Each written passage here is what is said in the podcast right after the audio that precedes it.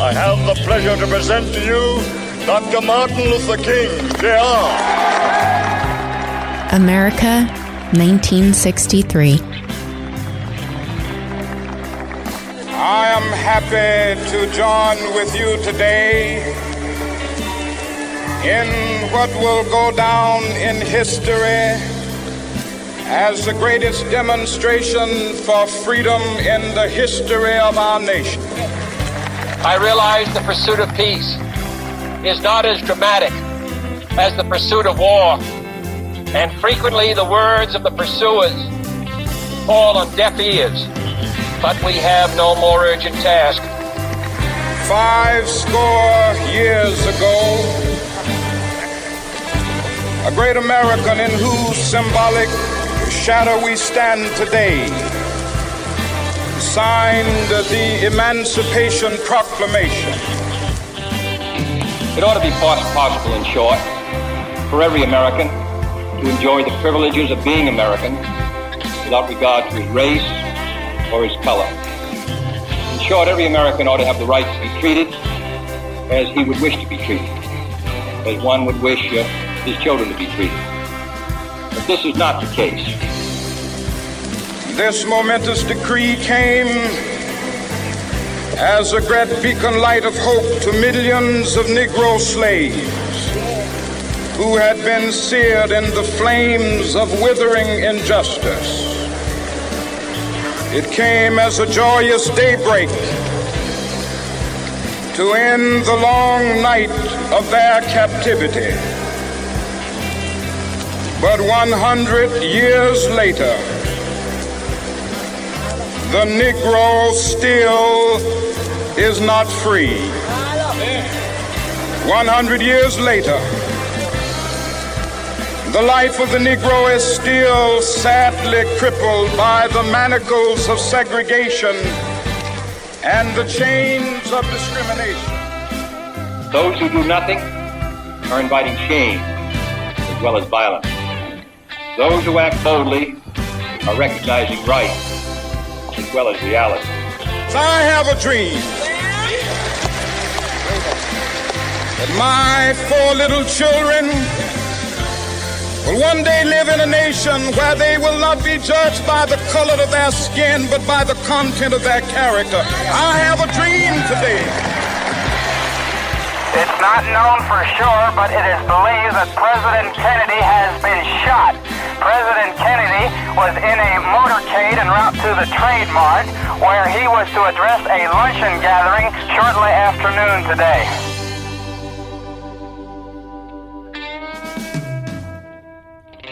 I'm Lillian Cunningham with the Washington Post, and this is the 34th episode of Presidential.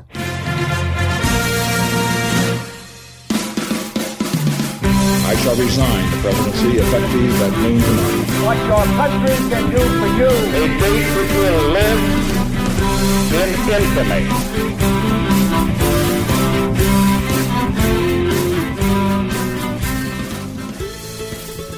This episode is about JFK and death, but not his assassination. Our whole episode this week is basically going to focus on John F. Kennedy before 1963. In fact, even before 1961, when he takes over the presidency. We're going to focus on three experiences he had confronting death earlier in his life, and how those shaped the man and the president he would become. The first is when he confronted his own mortality because of his sicknesses since childhood. The second is when he confronted the mortality of those close to him, particularly with the death of his older brother. And the third is when he confronted the mortality of the wider human race, highlighted by his experience in war. To cover all this, there are three great JFK experts who are going to talk with us this week Michael Beschloss, Robert Dallek, and Fredrik Logevall. So, we're going to start by talking about Kennedy's own personal sense of mortality and his poor health. And for this, I went to visit Robert Dallek at his home in Washington, D.C. Hi, so nice to meet you. Nice to meet you. Thanks. I. I actually live just on the other side of the park. Did you? Bob wrote the iconic Kennedy biography called An Unfinished Life, in which he uncovered many of JFK's illnesses that had been kept from the public for decades. I asked him to tell me the story about how he discovered this hidden part of Kennedy's personal life. I was in the Kennedy Library doing the uh, research.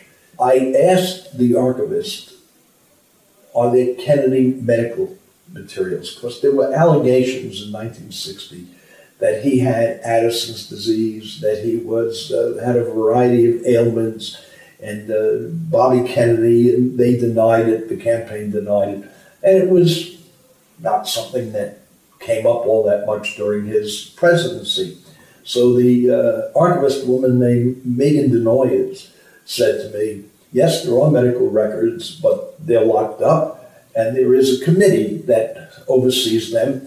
Three people on that committee. She said you could apply. Nobody's been given access 40 years after his death. So I said, well, I guess there's nothing to lose. So I applied, and there was a, a former Kennedy administration official who was professor at Harvard, another one who was professor at Yale, and both of them gave me permission. And Ted Sorensen, speechwriter, principal advisor to Kennedy, he was the third party, and he was reluctant. So I went to New York, and uh, I talked him into opening the medical records to me. He later regretted it very much because uh, the medical records were not entirely flattering. Though Ted Kennedy read the book and said he didn't know about his brother's health issues as well as fully as I detailed them in the book. Oh and Arthur Schlesinger, who was White House intellectual historian, also found it very attractive what I did because they both felt that I made Kennedy look heroic. I didn't do it purposely, but there was that element to it. He had such a variety of ailments. He, as Yeah. a boy, uh, had uh, was called spastic colitis, and he was sent to the Mayo Clinic when he was 17 years old. And uh, they didn't know how to treat it at the time. When steroids became available, which was in 1938, I believe, he was at Harvard as an undergraduate, and they didn't have a dose. So they gave him more than they should have been giving him. And while it reined in the colitis, when they gave him these steroids, what it did was it triggered his back problems. People thought the back problems were the result of an accident during the World War II when his PT boat was cut in half and he had to swim and, and rescue one of his men and go to an island. In fact, it was the uh, steroids that were causing osteoporosis of the lumbar spine. And he lived with terrible pain and misery and was on all sorts of painkillers. Well, when they told me I could see the medical records, I took a man named Jeffrey Kelman with me to Boston because he is a brilliant physician and they rolled out these 10 boxes. They were cartons. See, normally presidential papers are in these beautifully appointed gold and blue and yellow boxes, and these were in old beat up cartons. And I said to him, Jeff, I think we may have hit pay dirt here. These have never been looked at. So we opened it up, and what we found to begin with was that in the 1950s, before he even ran for president, he had been hospitalized 19 times for a variety of ailments. The uh, Addison's disease, which is the malfunctioning of the adrenal gland, uh, for the terrible back problems, and he had some back surgeries. He also had uh, sinusitis and prostatitis, and uh, he was just someone who had a constant uh, series of, of, of ailments, and it was hidden from the public. Do you think that um, the fact that he had to hide so much of his, you know, medical problems did anything to make him feel a sense of always being sort of like a performer? You know, all these presidents are actors on a world stage. And of course, the larger the stage as we move through our 20th century, the more they feel compelled to be great actors. Now, Franklin Roosevelt said to Orson Welles, great Hollywood actor, he said to him at one point, Orson, you and I are the two greatest actors in America. Kennedy understood that the public persona was something that was different from the private man. Do, do you think that a sense of just his own like mortality yes. shaped him and John Kennedy lived with a, a, a sense of mortality, a sense that his life might be relatively brief. And of course, it's ironic because it was true. He died at the age of 46, but not because of his health problems, but because of being assassinated. But still, he had a sort of fatalistic feeling. From a young age, one of JFK's favorite poems was I Have a Rendezvous with Death by Alan Seeger. This is how it goes I have a rendezvous with death at some disputed barricade when spring comes back with rustling shade and apple blossoms fill the air. I have a rendezvous with death when spring brings back blue days and fair. It may be he shall take my hand and lead me into his dark land and close my eyes and quench my breath. It may be I shall pass him still. I have a rendezvous with death on some scarred slope of battered hill when spring comes round again this year and the first meadow flowers appear. God knows 'twere better to be deep pillowed in silk and scented down, where love throbs out in blissful sleep, pulse nigh to pulse, and breath to breath, where hushed awakenings are dear. But I've a rendezvous with death at midnight in some flaming town, when spring trips north again this year and I to my pledged word am true, I shall not fail that rendezvous. I think one of the central things to know about JFK is that there's every sign that for most of his life he thought that he would not live out a normal span of life. This is historian and biographer Michael Beschloss on the phone with me now. Robert Kennedy once said that something like half of his days on earth were spent in intense physical pain. And the result was that this is someone who made an effort to sort of live every minute and almost every second. You know, if you're going to do something, you better do it now because you might not have the chance tomorrow. And that, I think, until he was well into the presidency, led to this sort of immediate thinking. He was very short term, very crisis oriented, and that's something that he even admitted himself in private. For instance, civil rights. In 1961, rather than going to Congress and saying, you know, I'm going to send a bill to Congress that's going to, to eliminate segregation in this country, whether it passes or not, he thought that you could go for at least a couple of years and just sort of deal with crisis after crisis. You know, offenses that were being committed against African Americans in the South and didn't need to do it by legislation. By 1963, he finally realized that you couldn't deal with civil rights simply in terms of short-term thinking, and the same thing was true in foreign policy. Early 1961, if you would ask Kennedy, do you think that you should try to negotiate with the Soviets a full test ban treaty? He would have thought it was probably impossible, and he would have thought that that's the kind of approach to the Cold War that's not very effective. Instead, you know, deal with crisis after crisis after the Cuban Missile Crisis, which was October of 1962, in which you know much of the human race very nearly was incinerated because of the showdown between Moscow and Washington, he realized that more long-term thinking was needed.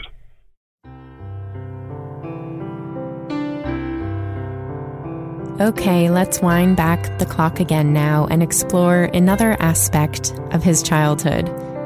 JFK grew up in a big Catholic family. They first lived in Massachusetts and then moved around to various other spots in the Northeast. And it was a time in the country when there was a lot of anti Catholic sentiment. There were signs in shop windows that said things like, Catholics need not apply. But JFK's family was extremely wealthy and also very political.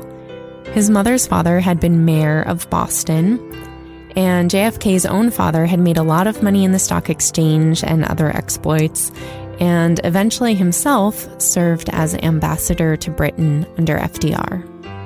So here's where we're going to start talking about another experience JFK has earlier in his life confronting mortality, and that's with the death of his older brother. His older brother, Joe Jr., was being groomed for political office, and Jack was constantly compared against him throughout their childhood. So here now I'm going to talk with Fredrik Logevall who's a professor at Harvard's Kennedy School of Government and who is finishing up his own comprehensive biography of JFK. First of all, thank you so much for doing this. well, it's a pleasure to be involved. You know, tell me about the family he's born into, maybe starting with what his mother and father were like. Uh, it was, in many respects, a loving family, if somewhat dysfunctional. Joe, who's the father, and Rose, the mother, uh, came ultimately to lead uh, separate lives. Uh, and so they had a difficult marriage. But I think it should also be said the kids, including Jack, who was second in the order to, to Joe Jr., who was the, the firstborn, they experienced um, a lot of love uh, in this family. Rose, the mom, uh, she, t- she withheld emotional attachment to a degree, but I wouldn't want to exaggerate this because she was in many respects a quite remarkable woman. And Joe, the father, uh, for all of his faults, and they were many, was, I think, a deeply loving father. I think in, in some respects he actually lived for the kids. And it was this environment in which the kids grew up in a very competitive atmosphere, one in which, you know, placing second, uh, I think was drilled into them was never good enough. You had to, you had to strive to be number one. So FDR was another president who, you know, we saw who grew up in a lot of privilege, but he was essentially an only child. And so he was completely exclusively doted on. Jack, on the other hand, was one of nine children. So, how do you think being part of such a large family shaped his sense of self? The older kids and the the boys in the family more was expected of them but more was also given to them in terms of authority within the household uh, in terms of the opportunities they could pursue than was the case with the girls and with the uh, the younger kids. Joe Jr., who was the oldest of the children, became almost a kind of second father figure, even. Um, and to a lesser extent, I think that was true of, of Jack. That they had, they were expected to take care of, to help nurture, to help uh, mold um, the the younger kids, and I think you see in later life, including in the presidency, the degree to which this was a family. These were kids who did, in fact, stick together. Whatever dysfunctionality might have existed, there was a closeness to this family that I think um, existed from start to finish. Do you want to say a little bit more about what some of the dysfunction was? And also, you know, what um, Jack's relationship with his father looks like earlier in his life? Yeah. Um, the emphasis on winning really winning at all costs. Uh, I think that it was traumatic. It was difficult in many respects, especially, of course, when they didn't uh, succeed. And I think it introduced stresses into the dynamic that wouldn't have been there otherwise. The relationship that Jack had with his father and that Joe Jr. had with his father was a strong one in many respects. I think it was complicated. The boys saw the philandering by the father, by Joe, saw the affairs that he had, that he spoke, by the way, quite openly with his sons about. To a degree, he even challenged them to match him in, in that area. That's a distressing thing for a biographer to uncover and to see. He was really quite brazen, not only with with his sons, but the other older older kids also saw this, of course. And Rose, uh, his wife, uh, had to endure, had to put up with this, which was something she also had to see up close and personal with her own father. Mm. Um, what sort of character traits stand out to you in Jack in his youth? Like, what sort of interests and proclivities did he have early on? What were some of like the natural skills that showed themselves? From an early age, we see in Jack a very thoughtful boy, a very thoughtful young man, uncommonly so, more so, I would say, than than Joe Jr., his his his older brother, with whom he was constantly compared, of course.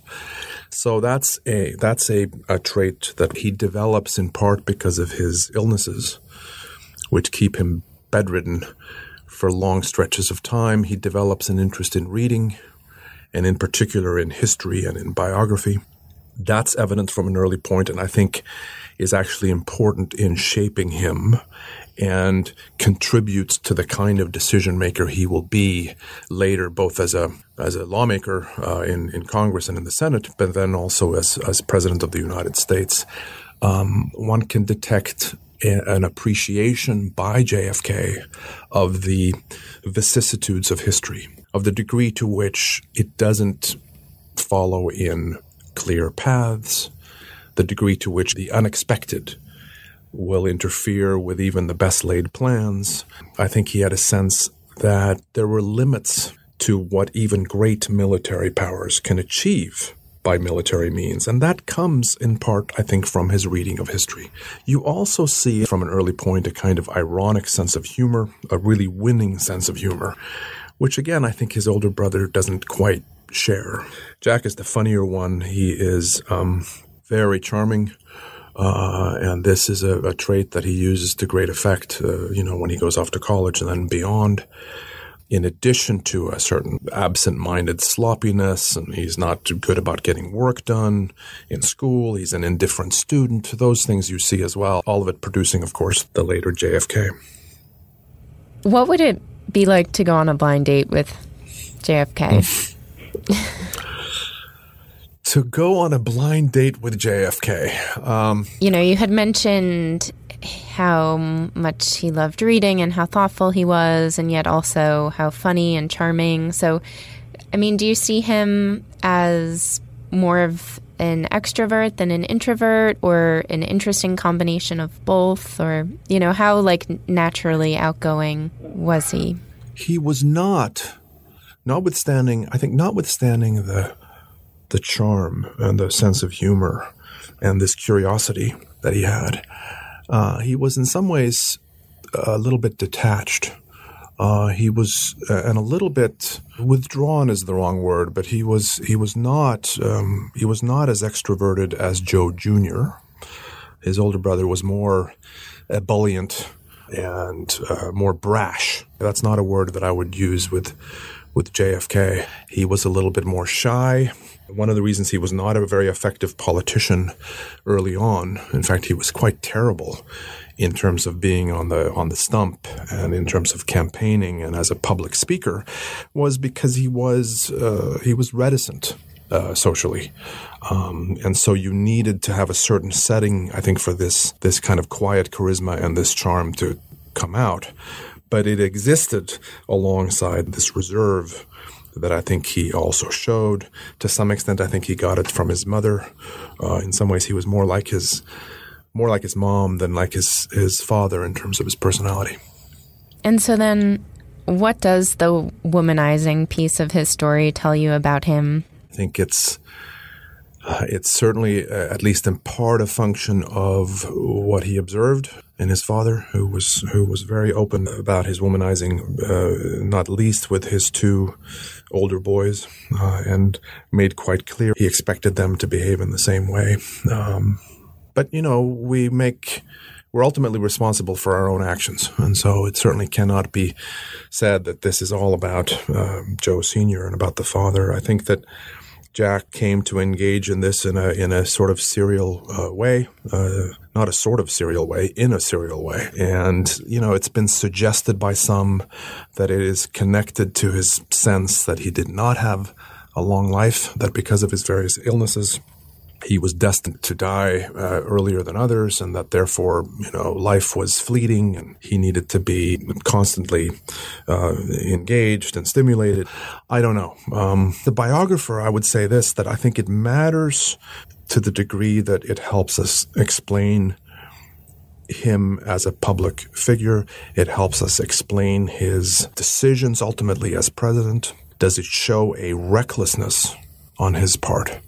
That has potential implications for how he conducts himself as president, especially. That's important. So, I mean, people always talk about how it was the oldest mm-hmm. brother, Joe, who yeah. was the one being, you know, kind of mm-hmm. groomed mm-hmm. by the family for the presidency. Um, what effect do you think that had on Jack? Do you, I mean, do you think that early on it planted a desire in him as well to be president and have political ambition, or do you think it initially made him feel like that wasn't his fate and he should direct his ambitions elsewhere? Yeah. He's a very smart uh, and, and observant young man. I think seeing Joe Jr.'s personal political uh, ambitions and seeing the father's emphasis on what Joe should be doing and the hopes that, that, that Joe Sr. had for, for Joe Jr., I think it made Jack, on some level at least, determined to, to strike his own path and determined to find a different vocation, a different career. For a while, he was thinking about perhaps being a college professor. He thought about being a historian, a journalist. He considered I think, various um, other paths, in part because, again, Joe Jr. seemed so set on and seemed almost predetermined uh, for political office.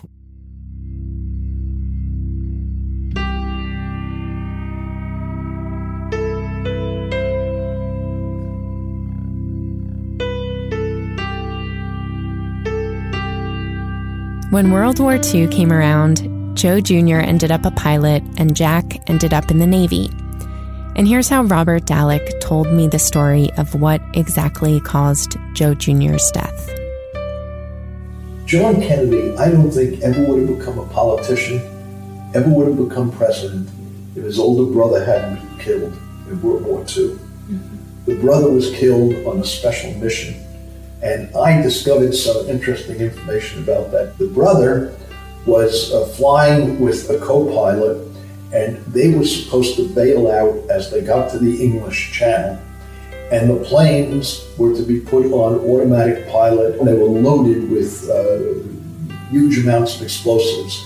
They were supposed to fly into the German V 2 rockets launches that were on the Belgian and French coast, you see. So the idea was to knock out these rocket launching sites with this uh, plane that was going to be flying on automatic pilot.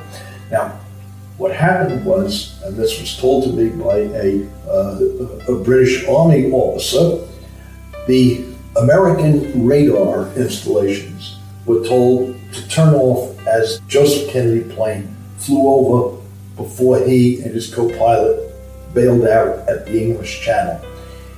And they forgot to tell the British radar sites. And so when that plane came within range of those British radar sites, it triggered the mechanisms, the electronics that touched off the explosions. And so that plane exploded, and they never found any of uh, Joseph Kennedy's body parts. It was just such a, a huge explosion. The story goes that it was really after Joe's death that the father switched his focus to, you know, John's rise to the presidency. Um, what did this actually look like? I mean, was was it a sort of an outright pushing of him up the political ladder, or was this just a a subtler sense that JFK got that the obligation fell to him the question of, of, of when when JFK decided to run for pol- for political office and, and, and for what reasons has obviously generated a lot of discussion, a lot of debate among among historians. It's a little bit hard, at least I find, to, to pin down. I think Jack, for his own reasons, begins even in 1944 to a degree at least, he begins to do this even before Joe Jr. is killed, um, to muse about uh, potentially seeking political office. I think he's become fascinated by politics. That said, I think there's no question but that Joe Sr. also sees now that Jack is the sort of um, heir apparent or the successor to Joe because he had placed so much faith in in, in Joe Jr.'s uh, future in politics. Uh, said to many many people, "My son Joe Jr." Uh, is going to be pursuing political office and he's destined for great things. Just you watch. And I do think that for him, after Joe Jr. is killed, it falls to Jack to, to, to fulfill this family destiny. The death of his brother switched JFK's own life course. It's in 1944 that Joe Jr. dies, and by 1946, JFK has won a seat in Congress representing a district in Boston. But, as Michael Beschloss is about to describe in more detail, Jack had not been groomed for politics his whole life the way that Joe Jr. had, and so there were some important political skills that he initially lacked. I think at the beginning of his aspiration for political life, running for Congress, this is not someone who felt at ease as a political candidate. You know, his original speeches were awful, and he oftentimes said, you know, my brother Joe would have done so much better at this. He was not particularly extroverted as his older brother had been.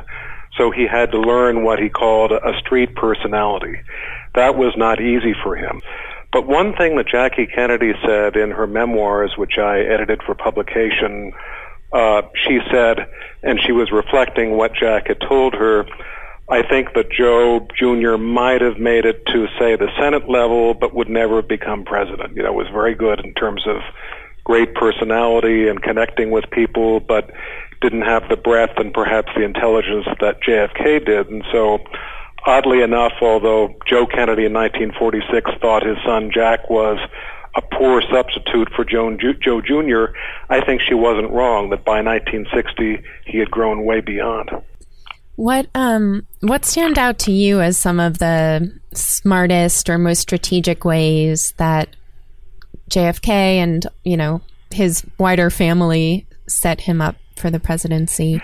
JFK had an enormous amount of help from his father. Joe Kennedy once said, for the Kennedys, it's either the White House or the outhouse, no in between. His father opened his checkbook spent a lot of money. One estimate was even 10 or 15 million dollars in 1960 money. That was an advantage that no other candidate had.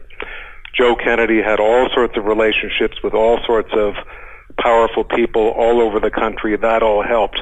But I think to look at Jack as just sort of the product of a father or the product of brother, brothers and sisters, you know, that would not happen unless you had a candidate of extremely strong will and talent. And it was the combination that helped him to win in 1960.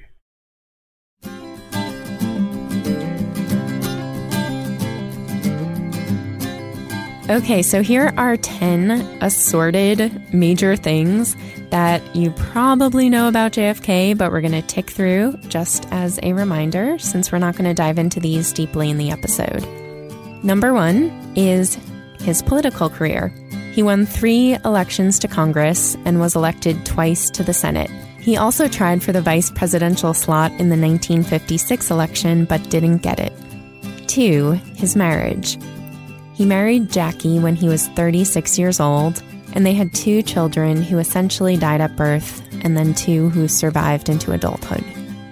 Three, his book Profiles in Courage this is a book about senators in American history who took brave but unpopular stands, and it won JFK the Pulitzer Prize. He worked on it while he was a senator himself, and he was recovering from a back surgery. 4. The Berlin Wall was built by the Soviet Union and East Berlin during JFK's administration. 5. The Bay of Pigs invasion. This was in his first few months as president that JFK ordered the invasion of Cuba and it was supposed to start an uprising that would overthrow Fidel Castro, but it ended up failing hugely and publicly. 6. The Cuban Missile Crisis. This one goes better. So, this is in 1962. The CIA learned that the Soviets were building missile sites in Cuba, but Kennedy successfully negotiated with Soviet leader Nikita Khrushchev to end the showdown. 7. The US, the UK, and the Soviet Union signed on to a nuclear test ban treaty under Kennedy that would mostly stop atomic testing. 8. The Peace Corps was established by Kennedy as one of his first acts in office. 9. Civil rights.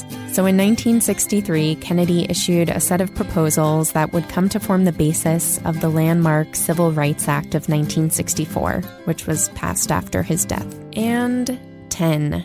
While he was serving in the Pacific during World War II, JFK's PT boat sank and he helped rescue a bunch of his crewmates. Now, there's some debate over what exactly happened, but he received the Navy and Marine Corps Medal for heroism.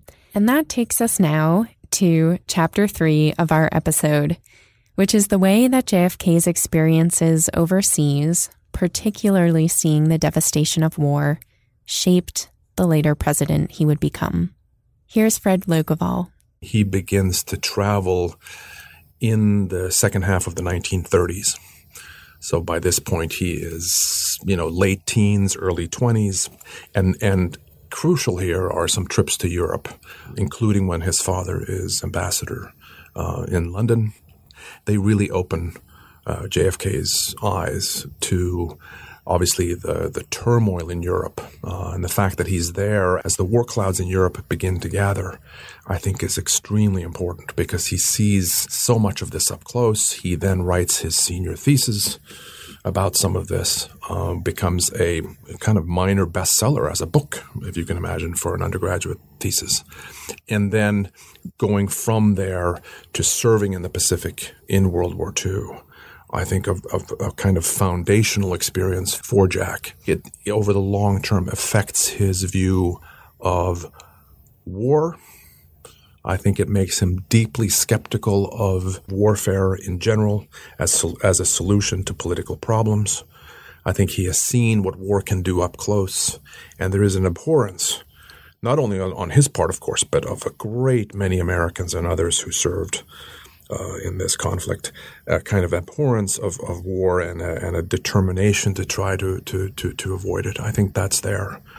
It's there in his in his letters home. And by the way, those letters, I think, are an extraordinary resource because what they show is kind of awakening of a guy who's already, I would argue, quite thoughtful, but a kind of awakening in these letters home from the war, talking about his experiences a skepticism that also comes through in these letters of military higher ups, uh, even a cynicism about what his superiors in some cases will order and the decisions that they make.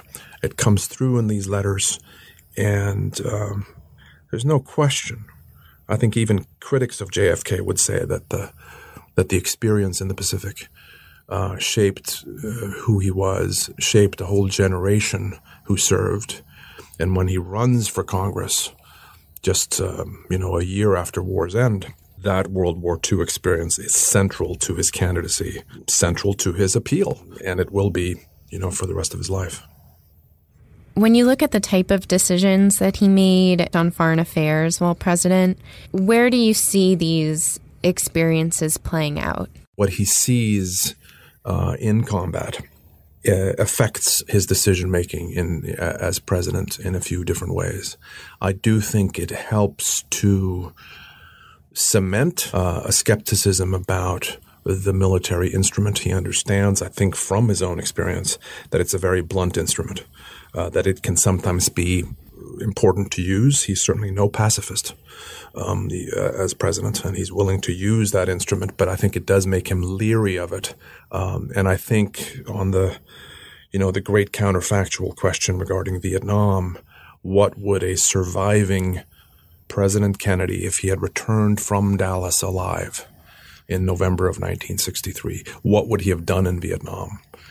Uh, we can't know, of course, but I think uh, what we see in his decisions on Vietnam as president and his pronouncements on Vietnam prior to becoming president is we see skepticism about the use of ground forces and an unwillingness, even when his advisors push for him to commit ground forces to Southeast Asia. He's unwilling to do so as president. And I think that gives us some reason to, to believe that a surviving John F. Kennedy would likely not have Americanized the war in the way that his successor did. in in several ways, we see this earlier Kennedy, I think, come through as a decision maker when he is in the in the Oval Office. So I asked Robert Dallek about this too, what he sees as an example of the way that Kennedy's war experience shaped him as president. When he became president, he instructed McGeorge Bundy, who became his national security advisor, to uh, find out from the Pentagon what the nuclear war plan was. They go into uh, a room in the White House, they set up easels, and what they showed Kennedy is that in case of a nuclear war, they could kill, they said, 270 million Russians and Eastern Europeans with the nuclear weapons we had. It was Kennedy who said, with these 30,000 nuclear bombs, how many of these did you need? Now, when Kennedy walked out of that room with his Secretary of State, Dean Rusk, after that briefing on the nuclear war plan, he said to Rusk, and we call ourselves the human race. So he was terrified of the thought of using those nuclear weapons. He understood that it entailed a kind of inhumanity, a kind of uh, destructiveness that would leave uh, a, a black mark against the United States forever thereafter. On Friday, November 22nd, 1963, JFK was shot and killed while riding in his motorcade in Dallas, Texas. His body was flown back to the White House overnight that night, and Jacqueline Kennedy refused to take off her blood soaked pink outfit until his body was back there at rest. His body was put in the East Room of the White House, which is the same room where Lincoln's body had lain after his assassination. All that next day, after he was killed, it rained. Though we focused this episode on his earlier life, I did ask each of our guests what they see as Kennedy's most enduring legacy, the way that he most profoundly shaped the office of the American presidency. Here's Michael Beschloss. A lot of the things that we see about presidential politics now, to some extent, date to John Kennedy the use of television, uh, the fact that you have a candidate who raises a lot of money and uses it, and particularly the fact that after Kennedy, it was very hard again to have a person running for president who was not able to speak to people in a way that moved them. You know, for most of American history until the early 20th century, you know, for instance, it didn't matter if Chester Arthur couldn't give a speech or didn't look great because no, uh, not many people would would see him in person. Kennedy was sort of the moment where that all changed, and the result was that a different kind of person was more likely to be a presidential nominee. In a way, is it sort of what we talk about when we talk about charisma? Uh, it's more than just that. Uh, people now feel that they need to connect with a leader who becomes president. It doesn't mean that you know as it's so often said, they need to have a beer with him or her.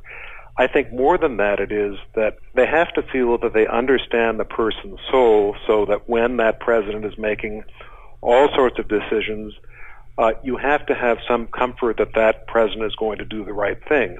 I think that's what we're getting at when we're talking about connecting with a human being who might become president. Here's Fredrik Logevall. It was to further a belief, to in, instill a conviction on the part of a great many Americans and a great many people overseas regarding what public affairs can accomplish, regarding what politics can accomplish.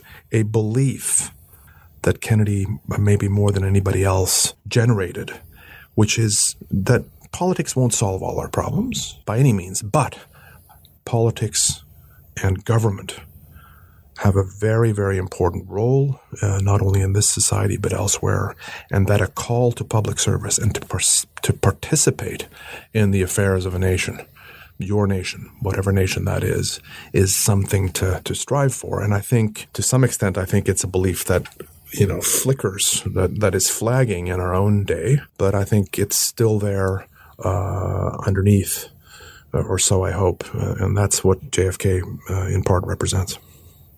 Here's Robert Dallek. He was only there for a thousand days. It's the seventh briefest presidency in American history. So why does he continue to have this enduring hold on the public's imagination? I think it has a lot to do with the fact that he had a vision that America thinks of itself still as a country in process. It's growing, it's changing, it's moving on to a new frontier always. It's ambitious. It's not stuck in some old world vision of itself. Uh, it, it, it's sort of like this idea that anybody can become president in America. We're all equal. This, this is the idea which I think attaches to him. And Kennedy is the modern man, see. And that's why I think even the womanizing doesn't hurt him.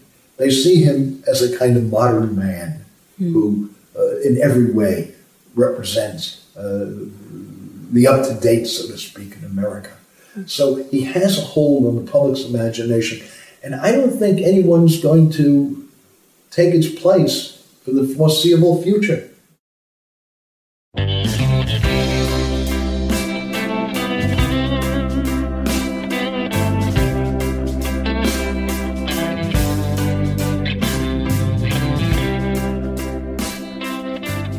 Let's end not with his death, but with words of Kennedy's from a speech he gave that summer of 1963.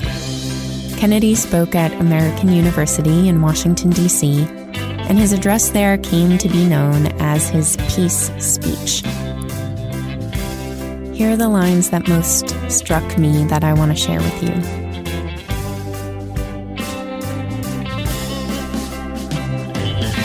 For in the final analysis, our most basic common link is that we all inhabit this small planet. We all breathe the same air. We all cherish our children's future. And we are all mortal.